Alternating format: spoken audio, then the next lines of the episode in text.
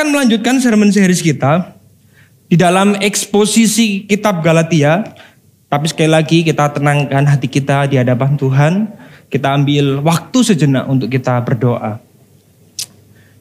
Bapa di surga kami mengucap syukur atas anugerahmu, atas kesetiaanmu, atas kebaikanmu Tuhan. Kami hari ini boleh memuji, menyembah Engkau. Kami percaya Engkau ada di tengah-tengah kami Tuhan. Biar kami tidak menyia-nyiakan anugerah yang sudah Engkau berikan.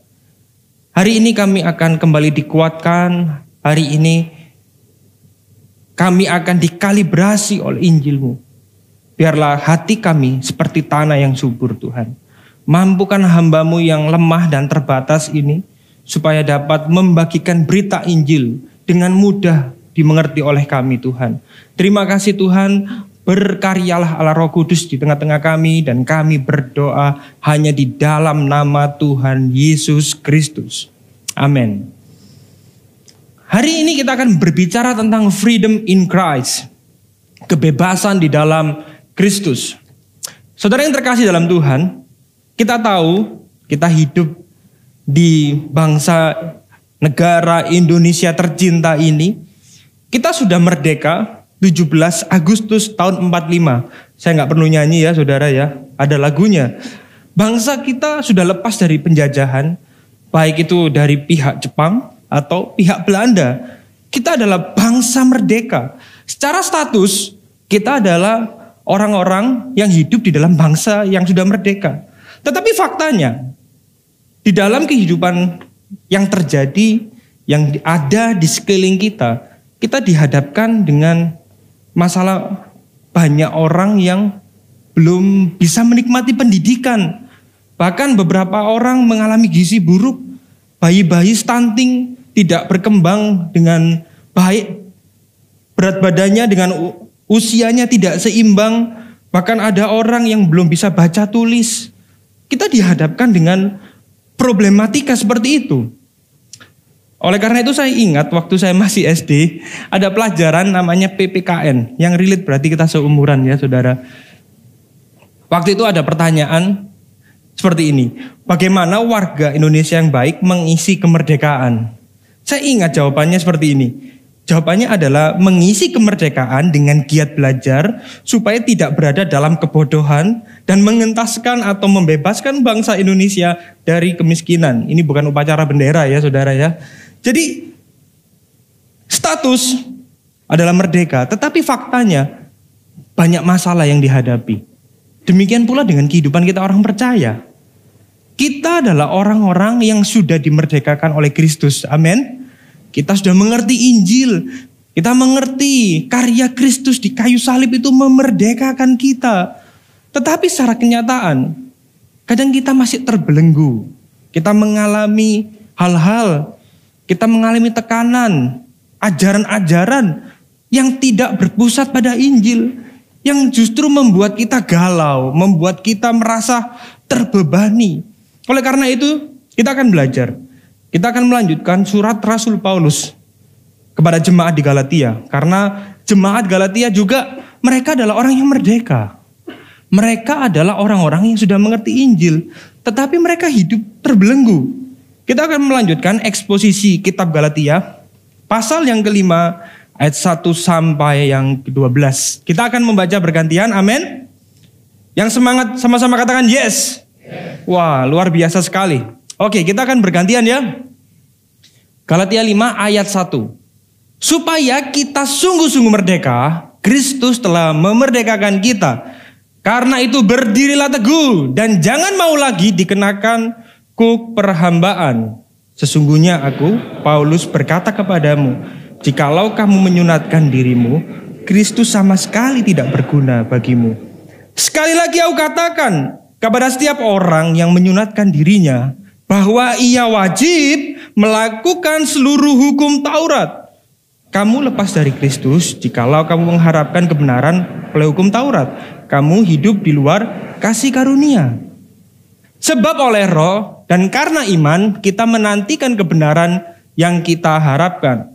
Sebab bagi orang-orang yang ada dalam Kristus, Yesus, hal bersunat atau tidak bersunat tidak mempunyai suatu arti. Hanya iman yang bekerja oleh kasih. Dahulu kamu berlomba dengan baik. Siapakah yang menghalang-halangi kamu sehingga kamu tidak menuruti kebenaran lagi? Ajakan untuk tidak menurutinya lagi bukan datang dari dia yang memanggil kamu. Sedikit tragis sudah menghamirkan seluruh adonan. Dalam Tuhan, aku yakin tentang kamu bahwa kamu tidak mempunyai pendirian lain daripada pendirian ini. Tetapi barang siapa yang mengacaukan kamu, ia akan menanggung hukumannya, siapa pun juga dia. Dan lagi aku ini saudara-saudara, jikalau aku masih memberitakan sunat, mengapakah aku masih dianiaya juga?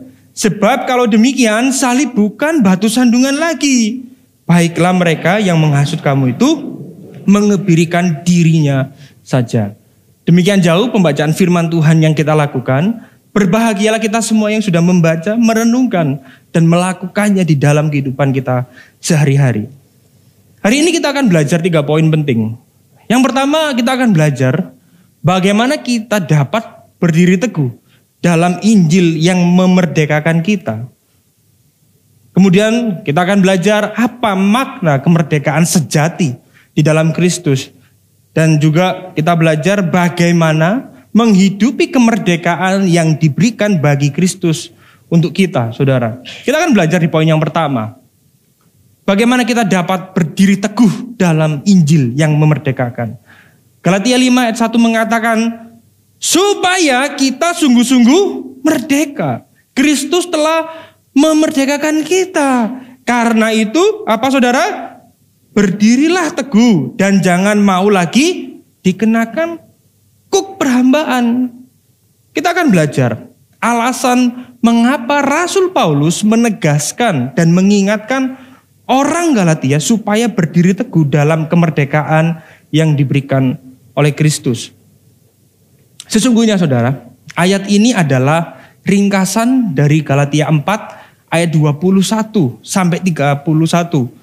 Jadi ini adalah penutup dari surat Paulus di Galatia 4. Rasul Paulus memberikan konklusi dari kontras perempuan yang hamba itu dan perempuan merdeka, Hagar dan Sarah. Ini adalah konklusinya. Dalam perikop ini, Rasul Paulus memerintahkan orang-orang Galatia untuk tidak terkurung, terbebani atau tertindas oleh pembatasan aturan-aturan legalistik yang justru memberatkan. Dalam ayat yang pertama ini menarik. Ada mengandung indikatif dan imperatif. Apa itu indikatif dan imperatif? Secara indikatif, Rasul Paulus mengingatkan status mereka sebagai orang percaya. Dan secara imperatif, dia mengingatkan apa yang harus dilakukan sebagai orang percaya. Bukan hanya status mereka di dalam Kristus, tetapi mereka perlu meresponi sebagai wujud tanggapan dari status mereka. Ini adalah sebuah perintah untuk menghidupi kemerdekaan yang ada di dalam Kristus. Oleh karena itu kita akan belajar secara indikatif Paulus mengingatkan bahwa Kristus yang di kayu salib itu sudah membebaskan kita. Amin. Percaya hari ini Anda sudah dibebaskan? Amin. Yang percaya boleh lambaikan tangan. Wow, luar biasa. Kita semua sudah dibebaskan.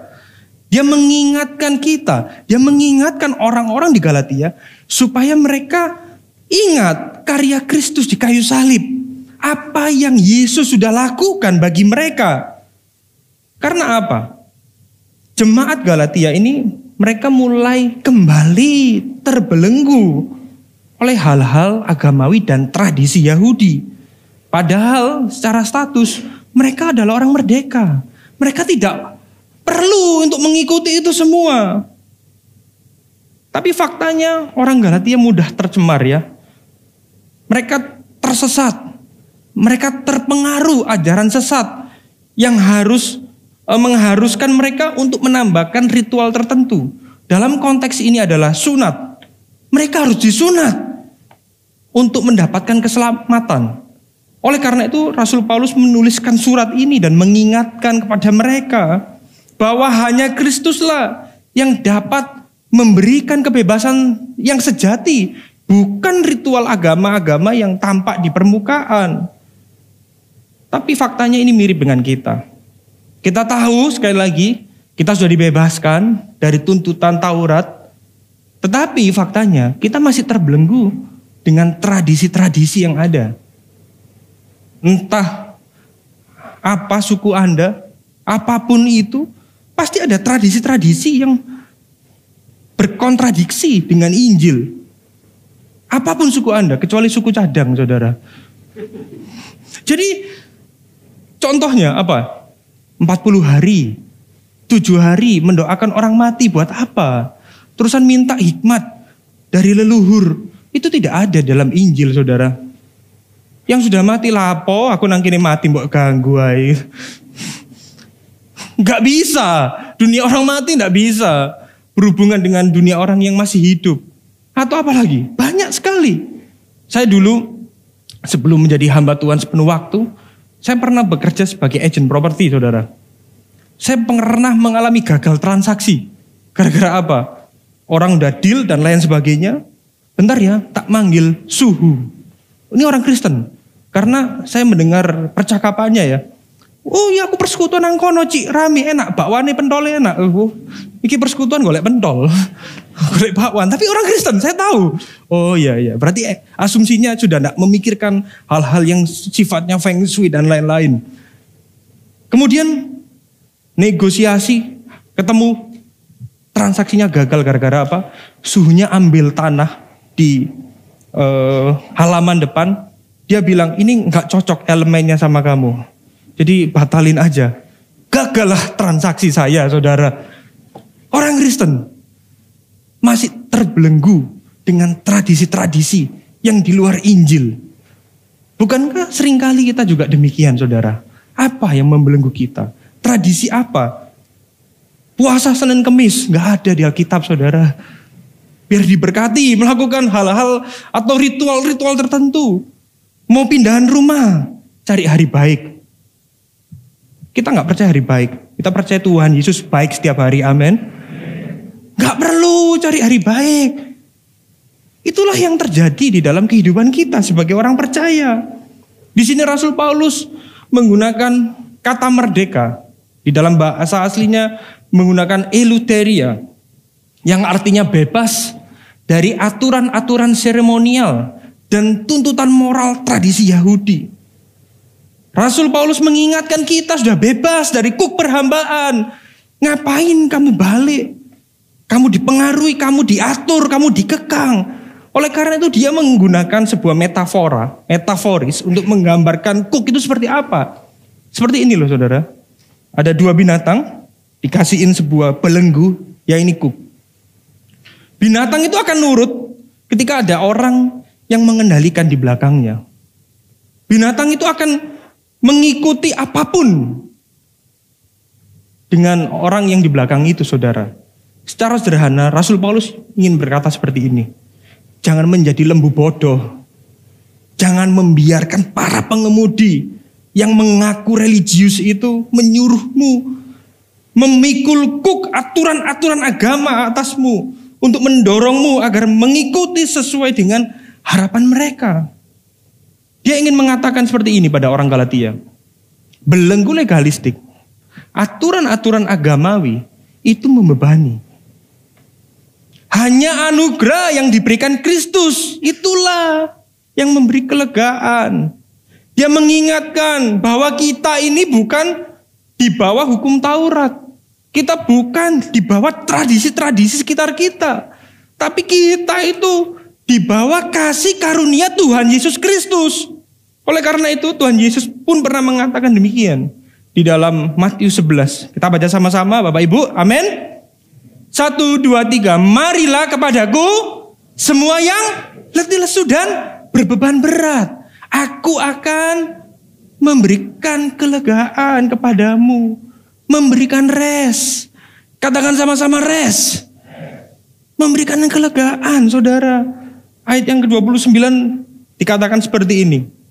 Pikulah kuk yang kupasang dan belajarlah kepadaku karena aku lemah lembut dan rendah hati dan jiwamu akan mendapat ketenangan.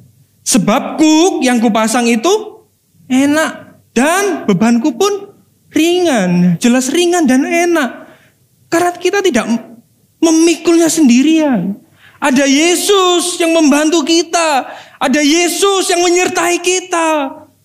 Kalaupun ada beban, kalaupun ada tantangan, ada sebuah aturan, ada sebuah perintah, kita tidak menanggungnya sendirian. Beda dengan apa yang diajarkan oleh guru-guru palsu itu. Mestinya kamu nggak perlu terbebani dengan itu semua. Yesus pun ngomong, aku akan membantu engkau. Aku menyertai engkau. Di sinilah Rasul Paulus mengingatkan kemerdekaan mereka dalam Kristus. Orang yang sudah menerima Yesus Kristus sebagai Tuhan, dia adalah orang merdeka. Dia adalah orang-orang yang dibebaskan dari belenggu. Mereka nggak perlu terikat dengan aturan-aturan, tradisi-tradisi agamawi yang tidak sesuai dengan Injil Kristus. Nggak perlu terbelenggu dengan hal-hal yang duniawi juga, saudara. Maka kita harus berdiri teguh di dalam Injil dan tidak mengikuti ajaran-ajaran atau khotbah-khotbah yang tidak berpusat pada Injil. Atau kita tidak perlu mengikuti nilai-nilai dunia. Nilai-nilai yang populer yang ada di masa kini. Yang hedon. Dan itu di luar Injil. Kita harus kembali pada Injil. Karena kalau tidak kita akan terbelenggu. Nilai-nilai dunia masa kini sungguh membelenggu. Kita mungkin tahu bahwa aku di, di bawah hukum kasih karunia, bukan hukum Taurat. Tapi kita masih terbelenggu dengan hal-hal duniawi. Kita kecanduan. Kecanduan pornografi. Kecanduan kerja. Kita menjadi hamba dosa kecanduan games, kecanduan judi, kecanduan traveling, kecanduan mendapat perhatian lebih dari seseorang, kecanduan olahraga. Kecanduan itu bukan hanya hal-hal yang konotasinya negatif, tetapi hal-hal yang positif itu pun bisa membuat kita kecanduan. Kerja baik nggak? Baik. Kuliah, studi, baik nggak? Baik. Olahraga baik enggak? Baik. Tetapi jika itu yang menjadi pusat utama di dalam kehidupan kita, kita sedang terbelenggu, saudara. Kalau ada hal-hal baik di luar Kristus pun, itu juga membelenggu, saudara. Keluarga, apa pun itu karir. Jika itu tidak berpusat pada Kristus, itu akan membelenggu kita. Oleh karena itu, saudara, kita perlu sadar bahwa kita sudah dimerdekakan dari belenggu legalisme, dari belenggu aturan-aturan agama. Jangan masuk ke dalam belenggu antinomian. Antinomian ini apa? Kebebasan yang tidak berdasarkan kebenaran Injil, yang justru membelenggu. Oleh karena itu di poin yang B, yang C, kita akan belajar bahwa Paulus itu juga mengingatkan untuk berdiri teguh untuk berdiri teguh di dalam Injil kasih karunia itu. Dia memerintahkan itu dengan semangat, dengan antusias. Karena apa? Rasul Paulus itu mengingatkan pada mereka, mereka itu sangat rentan dengan ajaran-ajaran palsu. Mereka sangat mudah terpesona dengan hal-hal di luar Injil. Dia mengingatkan tetaplah berdiri teguh dan jangan mau dikenakan kuk perbudaan. Ingatlah apa yang sudah dilakukan Kristus dan ingatlah siapa Kristus itu. Paulus mengatakan terlalu berharga Kristus untuk ditukar dengan hal-hal yang sifatnya aturan, sifatnya agamawi. Terlalu berharga, tidak bisa disandingkan pengorbanan Kristus dengan aturan-aturan demikian. Paulus mengingatkan kita, mengingatkan jemaat Galatia untuk berda, bertindak berdasarkan realitas tindakan Kristus. Jangan menyerah dengan legalisme kaum Yahudi. Perlu sadar, kamu perlu sadar akan bahaya yang senantiasa terus-menerus menyerang kamu. Demikian juga saudara bagi kita. Kita pun perlu sadar bahaya itu menyerang kita setiap saat. Walaupun kita sudah ngerti Injil, setiap minggu kita ngerti Injil, tapi kita dihadapkan dengan tradisi-tradisi, dengan aturan-aturan, dengan hubungan yang transaksional dengan Tuhan. Itu mengancam kita setiap hari. Kita mudah melenceng. Bahkan kita menyukai khotbah-khotbah yang moralistik. Khotbah-khotbah yang kelihatannya menggugah hati, yang motivasional. Karena apa? Karena mudah dicerna. Karena mudah langsung dimengerti. Sebenarnya itu tidak membuat kita semakin mengenal Kristus, saudara. Kita mudah mencerna karena apa? Itu sudah terasimilasi dengan budaya kita. Sudah bercampur sehingga kita tidak bisa membedakan antara kebenaran Injil atau motivator. Kita harus tahu, sering kali kebenaran Injil itu justru bertentangan dengan budaya kita.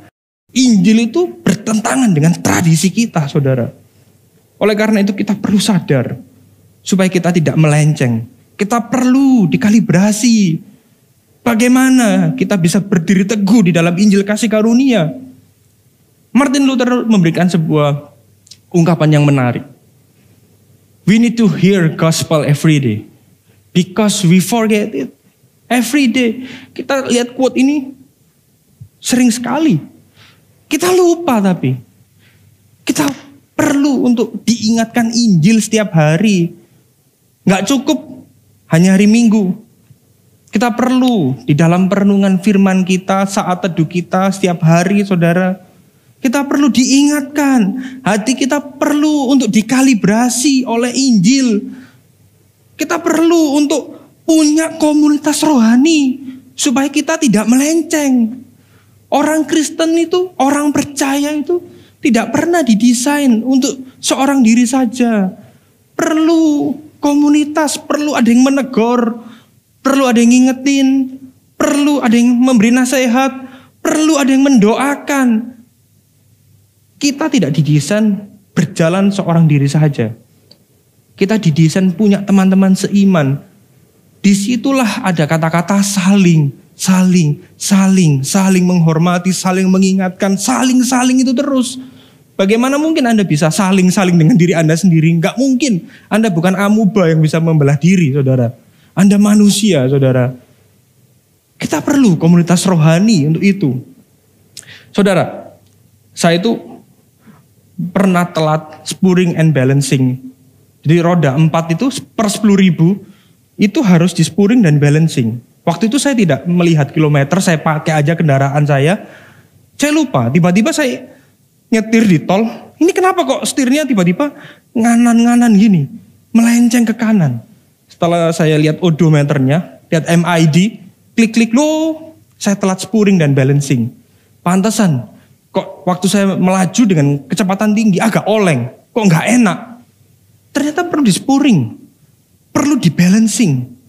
Akhirnya saya kembali ke bengkel, roda-roda dirotasi, di mana bannya yang masih tebel diatur, kemudian ditata ulang, kasih timah, diukur, pakai laser dan lain-lain apalah itu istilahnya. Kemudian keluar dari bengkel loh, wah enak ini, aman, bisa melaju lagi dengan kencang, tapi bukan ngebut overspeed ya saudara ya, normal masihan saya. Enak, nyaman. Demikian hidup kita saudara. Hati kita tuh sering kali melenceng. Hati kita orientasinya sering salah arah. Kita perlu untuk kalibrasi. Ungkapan yang menarik dari Augustin mengatakan demikian. Masalah utama di dalam hidup kita itu adalah kasih yang kacau. Kasih yang salah arah. Itu terjadi di dalam hati kita. Oleh karena itu kita perlu untuk diingatkan. Dan kita akan belajar bagaimana kita memahami kemerdekaan sejati di dalam Kristus. Galatia 5 ayat 4 mengatakan demikian. Kamu lepas dari Kristus jikalau kamu mengharapkan kebenaran oleh hukum Taurat. Kamu hidup di luar kasih karunia. Ayat keempat ini menyiratkan bahwa kebebasan kita itu bergantung kepada anugerah, bergantung pada kasih karunia. Itu berarti kebebasan di dalam Kristus adalah bebas dari upaya untuk mendapatkan keselamatan dengan kemampuan diri sendiri. tetapi bergantung total pada anugerahnya sepenuhnya di dalam kehidupan kita saat ini. Paulus mengatakan Kristus itu sama sekali nggak ada gunanya kalau kamu menambahkan kewajiban lahiriah itu, kewajiban sunat itu sebagai syarat diterima oleh Allah. Ungkapan ini sebenarnya mengacu pada ayat yang ketiga. Kita buka sama-sama saudara. Galatia 5 ayat 3. Sekali lagi aku katakan kepada setiap orang yang menyunatkan dirinya bahwa ia wajib melakukan apa? Seluruh hukum Taurat. Jadi Rasul Paulus di dalam ayat 3 ini ingin mengatakan, kalau kamu disunat, kamu menempatkan dirimu itu sebagai orang yang berhutang pada Taurat, berhutang pada Tuhan. Kita tahu bahwa Tuhan itu tidak mau urusan apa ya transaksional dengan kita. Tuhan tidak ingin menempatkan kita sebagai debitur yang melunasi, yang menyicil hutang itu bukan. Karena Tuhan itu Allah yang mengasihi. Bukan relasi seperti itu. Dia ingin kita menyadari bahwa hutang kita sudah lunas dibayar oleh pengorbanan Kristus.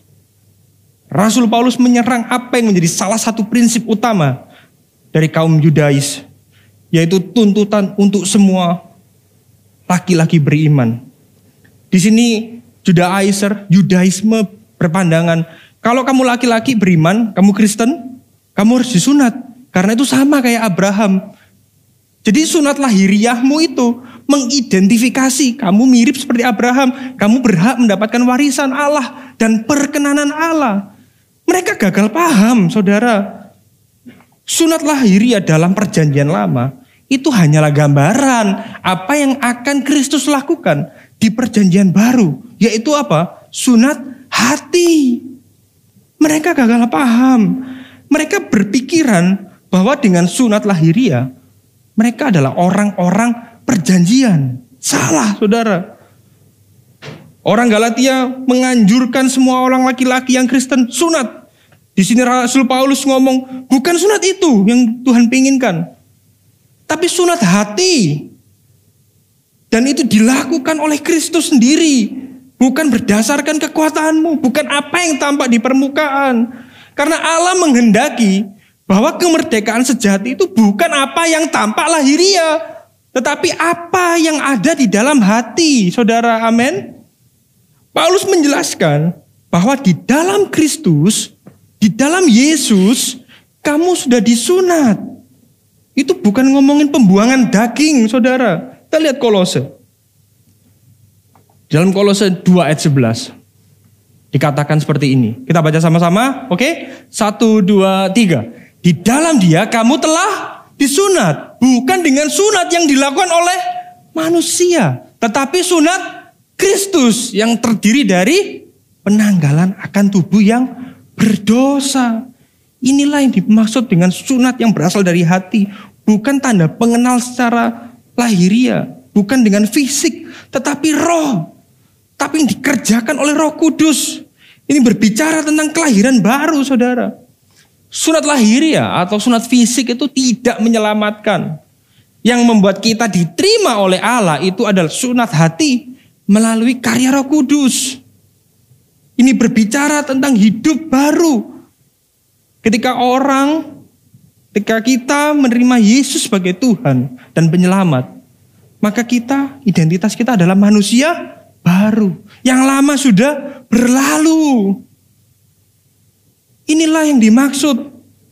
Dan ini dikerjakan oleh roh kudus. Manusia baru kita ditransformasi oleh Injil. Bukan dengan kekuatan kita tetapi karya Allah roh kudus. Tetapi faktanya, Seringkali kita hanya memusingkan, kita hanya bingung dengan apa yang tampak di permukaan. Padahal sebenarnya tidak ada perubahan apa-apa dalam hati kita. Kita hanya ingin tampak baik, kita hanya ingin tampak dermawan, kita hanya ingin tampak sebagai orang yang murah hati, kita ha hanya ingin terlihat uh perhatian sama orang, tetapi sebenarnya Ketika kita memperhatikan orang lain, kita juga ingin diperhatikan lebih. Ini adalah transaksional. Ini adalah hubungan agamawi, saudara. Saudara, mungkin kita pernah benci dengan seseorang. kita jengkel dengan rekan kita atau keluarga kita atau siapa pun dan ada di dalam grup WA. Tiba-tiba rekan kita itu sakit. Semua keluarga memberikan support, memberikan semangat. GWS ya, get well soon. Wah semua kok ngasih semangat, tapi kok aku diem aja. Nulis juga GWS, tapi dalam hati kita gak wafat sekalian lah. Tulisannya get well soon, tapi hati kita ngumpat orang itu supaya segera ketemu sang pencipta. Itu terjadi, itu fakta yang kita alami dalam kehidupan kita sehari-hari saudara. Oleh karena itu, Bapak Legend, panutan tim pastoral dan jemaat Gibeon pernah mengatakan demikian. Nah ini Bapak Legend itu. Transformasi Injil itu berbeda dengan reformasi moral. Injil itu mengubah Anda dari dalam keluar. Itu berbeda dengan reformasi moral biasa. Kita perlu tahu ini saudara.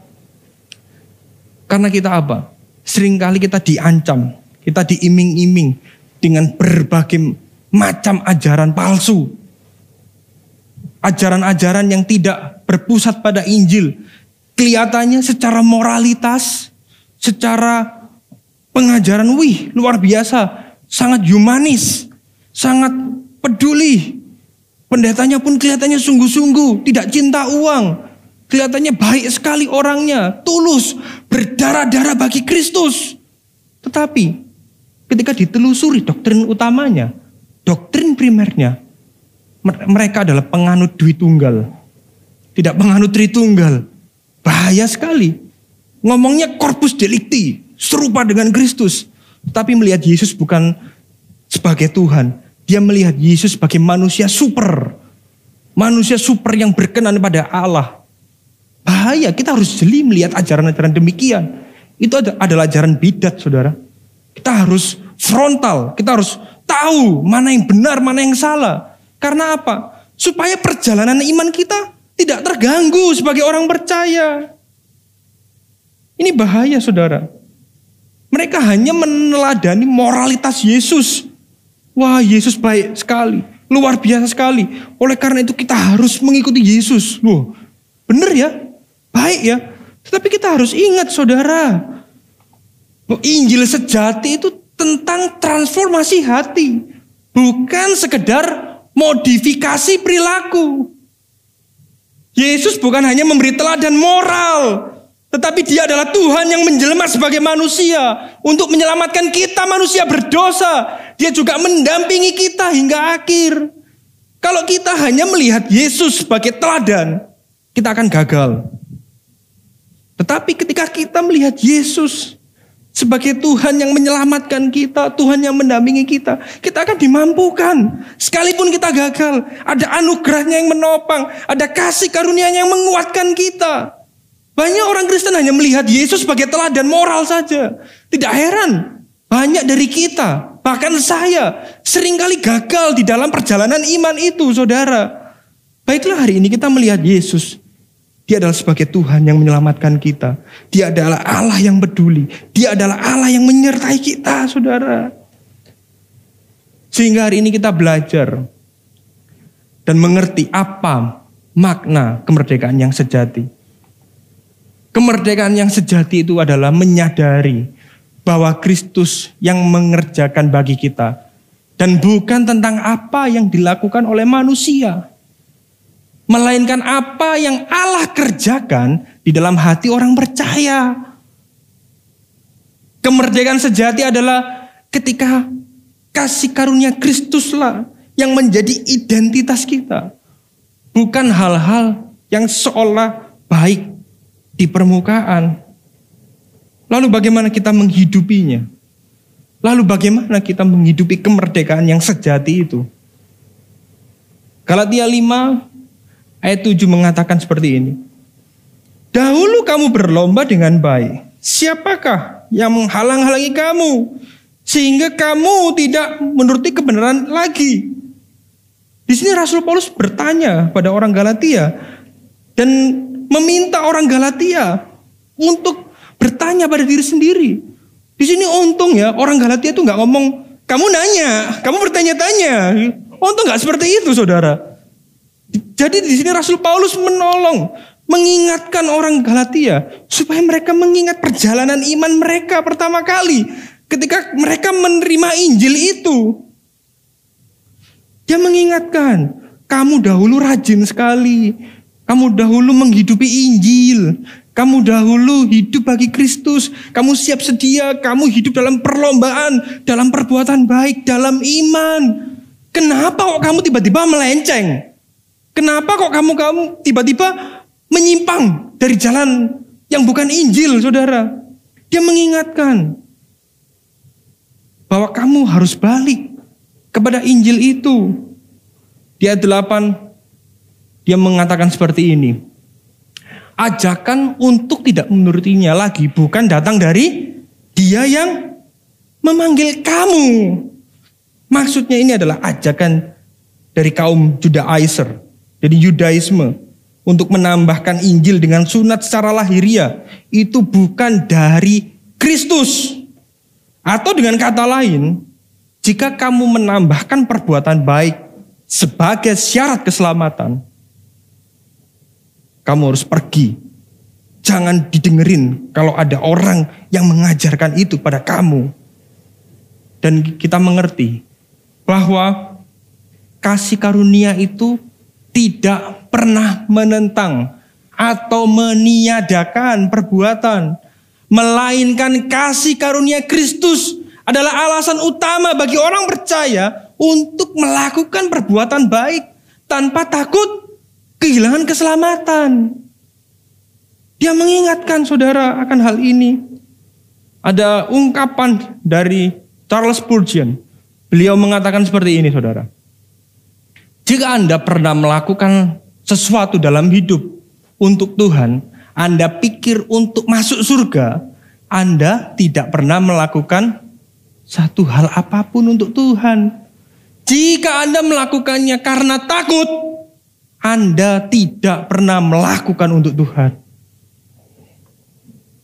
Surga itu bukan tempat untuk orang yang takut masuk neraka. Surga adalah tempat di mana orang-orang mengasihi Allah. Karena Allah sudah mengasihi kita terlebih dahulu. Kalau kita ingin masuk surga karena takut masuk neraka, sebenarnya kita bukan mengasihi Allah. Tetapi kita mengasihi diri kita sendiri. Kalau Anda datang altar call, ditantang maju karena takut masuk neraka, Anda bukan mengasihi Tuhan, tetapi Anda mengasihi diri sendiri. Anda mungkin takut dengan vibes-nya. Ah, ah, ah. Anda maju. Anda bukan mengasihi Tuhan. Anda mengasihi diri Anda sendiri, saudara. Kita perlu tahu hal ini. Dan kita perlu tegas dalam iman kita. Kalau Anda dulu bapak-bapak atau cowok yang ngejar cewek, Apakah Anda untuk mendapatkan hatinya, Anda ancam orang itu? Ayo terima cintaku. Jadi pacarku enggak? Kalau enggak jadi pacarku kamu tak bunuh. Maka seperti itu.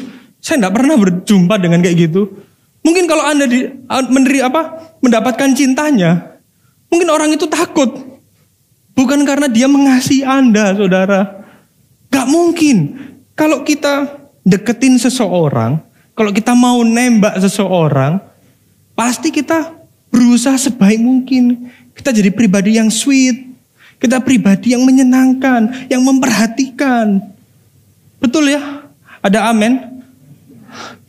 Yang jomblo nggak tahu, aku nggak pernah. Kita tahu saudara, bahwa hati kita itu bukan dimenangkan dengan ketakutan, tetapi dengan cinta. Makanya kasih Allah itu mengejar kita. Kasih Allah itu mengejar kita. Bahkan ketika kita masih berdosa. Dia sudah memberikan nyawanya bagi kita. Ketika kita belum mikirin Tuhan. Dia sudah mati bagi kita. Inilah kabar baik. Inilah Injil saudara. Tuhan itu mengejar kita. Sekalipun kita jatuh bangun. Tapi anugerahnya menopang, kasihnya menopang. Kemurahannya itulah yang menuntun kita kepada pertobatan. Amin. Oleh karena itu kita belajar melakukan perbuatan baik itu bukanlah bayar harga. Tetapi melakukan perbuatan baik itu adalah menghidupi Injil. Karya salib Kristus bagi kita bukanlah down payment, bukanlah uang muka untuk keselamatan kita. Kita telah dibayar lunas oleh Kristus, bukan berdasarkan perbuatan baik kita. Kalau Anda berpikir bahwa karya Kristus itu hanyalah sebuah uang muka, hanya sebuah DP, itu pelecehan saudara. Pelecehan itu nggak usah hujat Yesus. Ketika Anda menganggap perbuatan Anda bisa menyelamatkan dan Anda memandang karya Kristus itu hanya DP, itu pelecehan. Kita harus tahu bahwa harga kita telah dibayar lunas dengan darah yang mahal. Anugerah itu gratis, tapi bukan murahan. Amin. Anugerah itu gratis, tapi kita tidak pernah bisa membayar dengan kekuatan kita, dengan upaya kita, dengan uang kita sebanyak apa pun. Kita tidak akan pernah bisa membayar anugerah itu, saudara. Anugerah yang diberikan Kristus bagi kita. Itu adalah darah yang mahal. Bukan murahan, saudara. Oleh karena itu kita belajar dan kita mengerti. Kemerdekaan yang Kristus berikan bagi kita. Bukanlah kesempatan untuk hidup bagi diri sendiri. Atau berbuat dosa seenaknya melainkan kesempatan untuk mengasihi Allah dan sesama dan hidup bagi kemuliaannya. Ungkapan Rasul Paulus yang sangat menarik di 1 Korintus 15 ayat 10. Kita baca sama-sama Bapak Ibu. Oke, 1 2 3. Tetapi karena kasih karunia Allah aku adalah sebagaimana aku ada sekarang dan kasih karunia yang dianugerahnya ke, dianugerahkan kepadaku tidak akan sia-sia. Sebaliknya, apa? Aku telah bekerja lebih keras daripada mereka semua. Ini luar biasa. Tetapi bukannya aku melainkan kasih karunia Allah yang menyertai aku. Kasih karunia itu alasan paling kuat bagi orang percaya untuk menghidupi Injil Kristus. Kasih karunia itu membuat kita tidak malas-malasan. Kita semakin giat dalam melakukan perbuatan baik. Tetapi di saat yang sama kita bisa res. Karena bukan kuat gagah kita. Tetapi anugerahnya yang menyertai anugerahnya yang menopang kita. Karena Allah lah yang bekerja di dalam dan melalui kita. Bukan kuat gagahku. Jadi enggak kasih karunia itu bukan meniadakan res. Bukan meniadakan pekerjaan. Tetapi kasih karunia itu menolong kita untuk melakukan pekerjaan baik.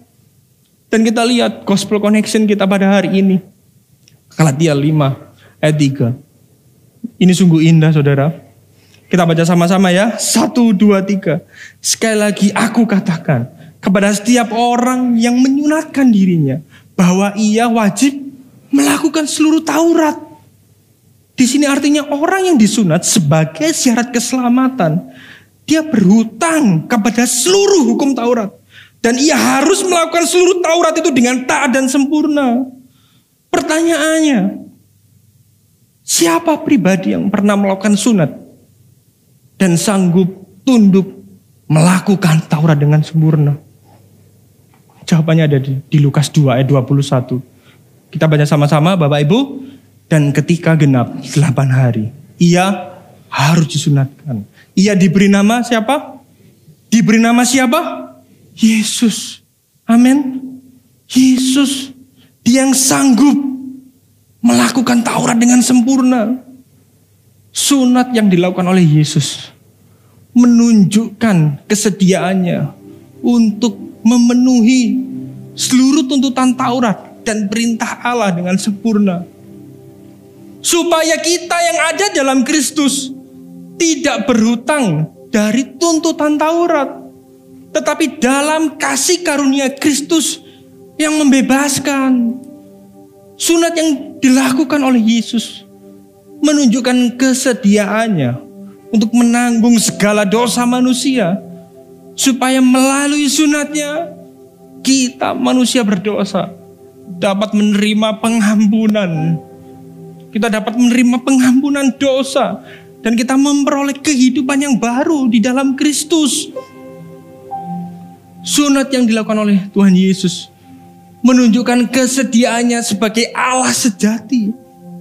Dan ia rela menjadi manusia sejati supaya kita yang ada dalam Yesus Kristus tidak merasa sendiri ketika kita menghadapi penderitaan.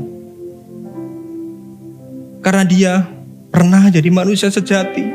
Dia merasakan apa yang kita rasakan. Kejengkelan kita, kebencian kita, kesendirian kita, ketertolakan kita.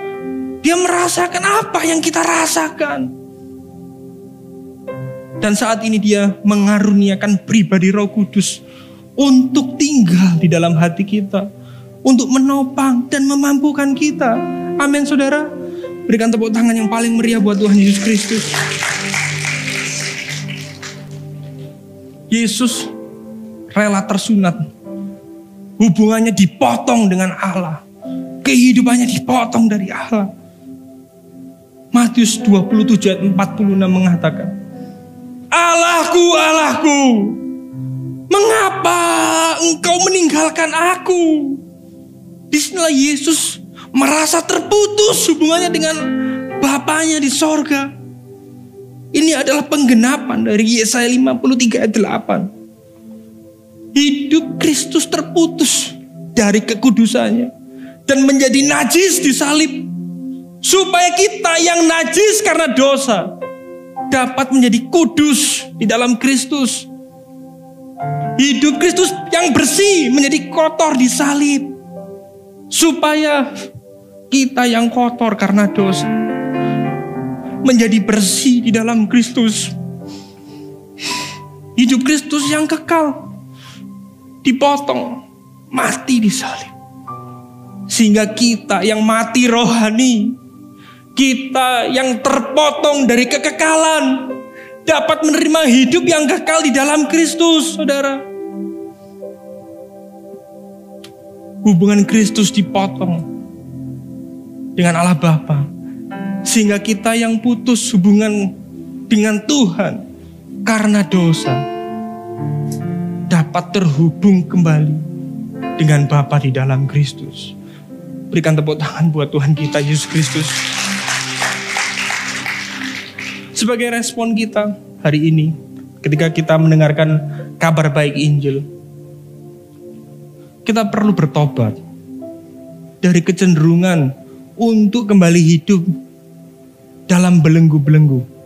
Entah itu legalisme, entah itu antinomian, karena itu menghalangi perjalanan iman kita di dalam menghidupi Injil dan pengenalan akan Kristus. Ingatlah akan kasih karunia Kristus yang telah memerdekakan kita dan kembali untuk senantiasa memandang karya pengorbanannya di kayu salib, saudara. Dan sebagai gospel reflection pada hari ini, kita perlu bertanya pada diri kita. Sebagai perenungan ketika kita menjalani kehidupan kita sehari-hari, kita perlu bertanya pada diri kita. Bagaimana kita menjalani kemerdekaan yang diberikan Kristus dalam keseharian kita? Apakah kita hidup seenaknya? Apakah kita hidup sembrono? Biarlah kita mengevaluasi diri kita masing-masing. Apakah masih ada belenggu aturan agamawi atau tradisi atau belenggu kecanduan dosa yang mengikat kita? Dan kita perlu merenung apa yang sudah kita lakukan untuk menghidupi kemerdekaan yang telah diberikan Kristus. Karena Injil kita yang ada dalam Kristus sudah dimerdekakan melalui karya salib. Amin. Sehingga kita tidak perlu diombang-ambing dengan berbagai macam ajaran palsu dan nilai dunia yang membebani. Karena Injil, kita yang ada di dalam Kristus telah dibebaskan dari tuntutan Taurat. Sehingga kita dapat bebas hidup bagi kemuliaannya tanpa rasa takut kehilangan keselamatan. Karena Injil kita dapat melakukan perbuatan baik dengan sukacita. Karena anugerahnya yang senantiasa mengerjakan di dalam dan melalui kita. Sehingga kita dimampukan sampai akhir hayat nanti. Amin.